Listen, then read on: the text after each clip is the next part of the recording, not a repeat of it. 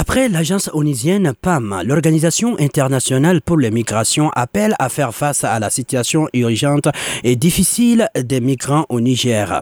Dans une situation débordante dans les camps de transit des migrants au Niger, le chef des missions OIM Mali, Pascal Regens, demande une mobilisation internationale pour ouvrir un couloir humanitaire d'évacuer les migrants. Les centres sont surchargés. Euh, on a plus de 4800 personnes dans ces pour nous, il est important d'appeler à nouveau à la mise en place de corridors humanitaires qui doivent pouvoir permettre le retour dans les meilleures conditions. Parmi ces migrants, il y a des centaines de Maliens. Selon les responsables de l'OIM, la situation politique au Niger et l'embargo de la CDAO compliquent davantage l'assistance aux migrants dans les camps de transit. Les défis restent toujours énormes à relever. Pascal Regens. La récente fermeture des frontières et de l'espace aérien qui a aggravé en fait les difficultés rencontrées par les migrants bloqués et qui entravent également les actions euh, de soutien à ces mêmes euh, migrants et entre autres les actions d'aide au retour volontaire mises en place par l'OIM. Depuis le 26 juillet, il y a déjà trois vols charters programmés par l'OIM et ses partenaires en provenance du Niger qui ont été annulés. Déjà,